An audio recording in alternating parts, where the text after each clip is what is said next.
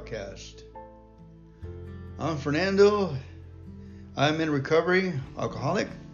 Thank you, God. Uh, I thank God I'm a misfit. I thank God that I won the lottery as I came into Alcoholic Anonymous. Someday I'll have some money. But today I have 25 tons of goodness out of AA. There's so much goodness out of the program. When we get together in fellowship and pray, God's presence is there and He infuses us, fixes up with power to do right. In the beginning, I knew how to do right, but I didn't have the power to do right because I was al- alone. I was by myself. But when I we get together with a group and we all say amen, yes, yes, we agree that God, you know, is in the midst of us. When we pray the serenity prayer, when we pray the third step prayer, the seventh step prayer, the OK prayer, set aside prayer, the Our Father prayer, the Psalm 23 prayer, we bring in a glue into our system the power of good the powers of good that want us to do good want us to take care of ourselves want us to be kind to others and be kind to ourselves and our surroundings. All right now let's go ahead and get started with the uh, third step prayer please god i offer myself to thee to build with me and to do with me as thou wilt relieve me of the bondage of self that i may better do thy will Take away my difficulties, that victory over them may bear witness to those I would help of thy power, of thy love, of thy way of life. May I do thy will always. Amen. Today I'm going to read uh, daily reflections uh, 1, 2, and 3, 4 for February. The days, February 1, the 1st of February, 2nd, 3rd, and 4th. And then I'm going to read a portion of the uh, AA Grapevine and we'll see what that helps. I'll try and stick with AA material that's not to offend anybody. Here we go. Thank you. I said I'll try, okay? All right, 1st of February, goal. Our goal is sanity. Step two, gently and very gradually began to infiltrate my life. I can't say upon what occasion or upon what day I came to believe in a power greater than myself, but I certainly have that belief now. 12 Steps and 12 Traditions, page 27. Came to believe, I gave lip service to my belief when I felt like it or when I thought it would look good. I didn't really trust God. I didn't believe He cared for me. I kept trying to change things I couldn't change. Gradually, in disgust, I began to turn it all over, saying, You're, you're so omnipotent, you take care of it. He did. I began to receive answers to my deepest problems, sometimes at the most unusual times, driving to work, eating lunch, or when I was sound asleep. I realized that I hadn't thought of those solutions. A power greater than myself had given them to me. I came to believe. Amen. Fernando Alcoholic, I remember when I was trying to stop drinking and finding a program in my life early in life, I had a problem with a certain car and I didn't know what to sell it. It wasn't selling and so forth. And I walked into the bathroom and boom, that wisdom came from above and it made everything plain. And I acted on that. And it, I was just reminded that it came from left field. It wasn't me, it was God answering and caring for my, you know, my little, my situations. Amen. It's kind of an adventure to figure things out for ourselves. And he comes in when he helps us when we get in a pickle, in a jam. February the 2nd, rescued by surrendering. Characteristics of, of the so called typical alcoholic is a narcissist, narcissistic, egocentric core. In other words, an alcoholic is a control freak, dominated by feelings of omnipotent, intent on maintaining all costs its inner integrity. Inwardly, the alcoholic brooks no control from man or God. He, the alcoholic, is and must be the master of his destiny. He will fight to the end to preserve that position. Ooh, man. That is so true. AA comes of age, page 313. Why is that so? I'm Fernando Alcoholic. That's the way God made us with an incredible ironclad soul that won't change to nothing.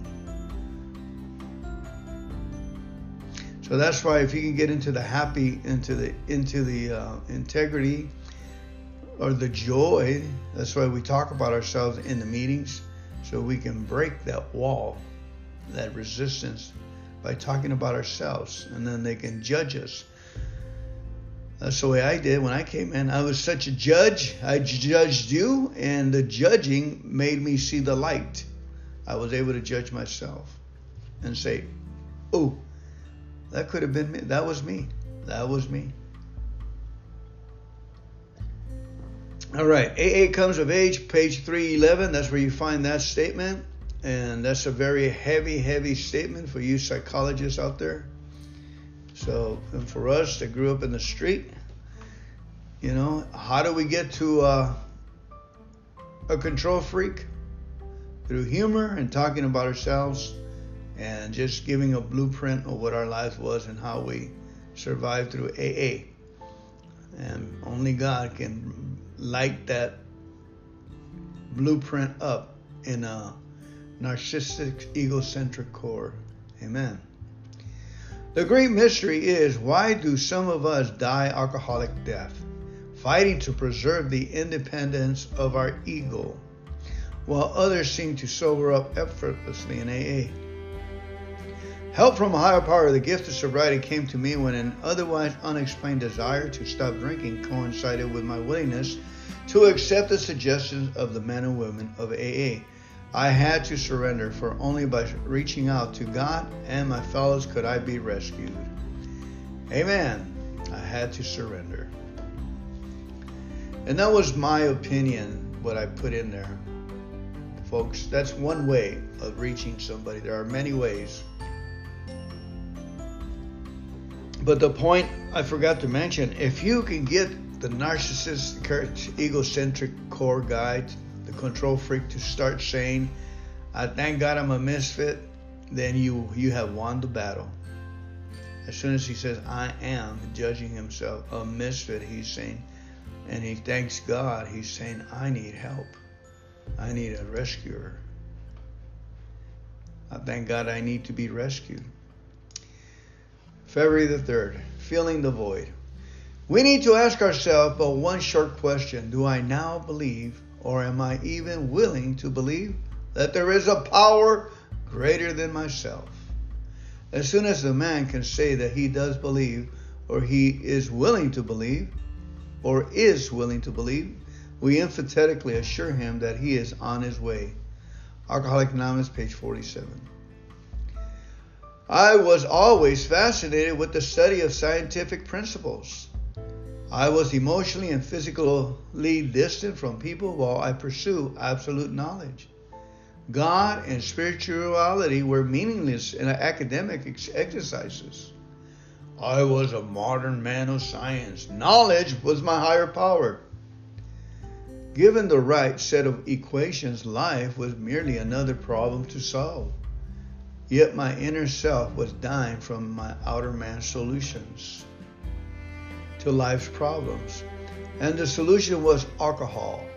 In spite of my intelligence, alcohol became my higher power, that little liquid in a bottle.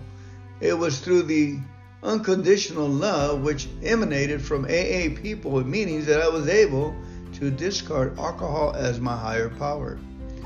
The great void was filled. I was no longer lonely, and apart from life, I had found a true power greater than myself.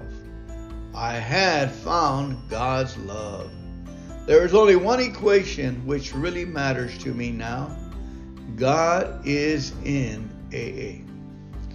Copyright 1990 by Alcoholic Anonymous World Services, Inc. Amen. Thank you, AA, for sharing your books online, free to the public. Amen. Now we got February the 4th. February the 4th. And my computer. When faith is missing, is acting properly. 12 Steps and 12 Traditions, page 28. When faith is missing. Sometimes AA comes harder to those who have lost or rejected faith than to those who never had any faith at all. For they think they had tried faith and found it wanting. They have tried the way of faith and the way of no faith. 12 Steps and 12 Traditions, page 28. I was so sure God had failed me that I became ultimately defiant. Though I knew better and plunged into a final drinking binge, my faith turned bitter, and that was no coincidence. Those who once had great faith hit bottom harder. It took time to rekindle my faith. Though I came to AA, I was grateful, grateful intellectually to have survived such a great fall, but my heart felt callous. Still, I stuck with the AA program. The alternatives were so bleak. I kept coming back, and gradually my faith was resurrected. Isn't it interesting on Fernando Alcoholic? Isn't it interesting of the human makeup that we have honestly and willingly tried faith? We gave our money, our prayers, our efforts. We even told our friends that we're going to make it now because we had faith. We were believing in God. And boom, the bottom fell out and everything crushed. And it's hard for us to look at our friends in the face and say, What happened, Fernando? And you say, Oh, this fake stuff doesn't work. Let's go hit the bar. Let's pound down some beers. Let's chug along some tall cans of big boy. Let's smoke some hooters and go to the hooter. Isn't that the truth?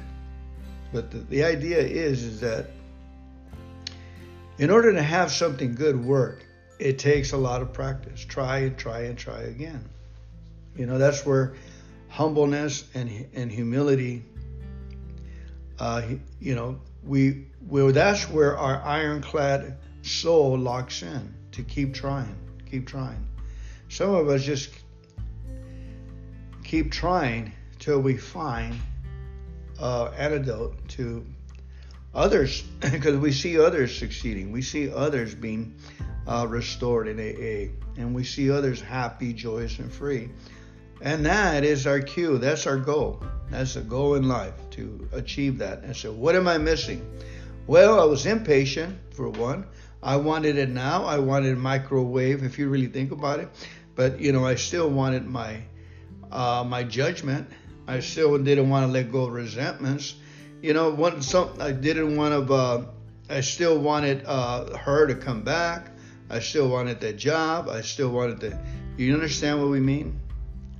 The fact is, is that we're supposed to thank God for our lives, for our problems, just the way they are. Move them out of the way, and let God be God, and wait on Him on instructions, and run a new plane. If He forgives and washes away all our past, then we don't have a past life and he says, "I'll take care of your future," and, t- and starts, then we don't have a future. Yes, in a sense, we do prepare for the future. Don't get me wrong. We do.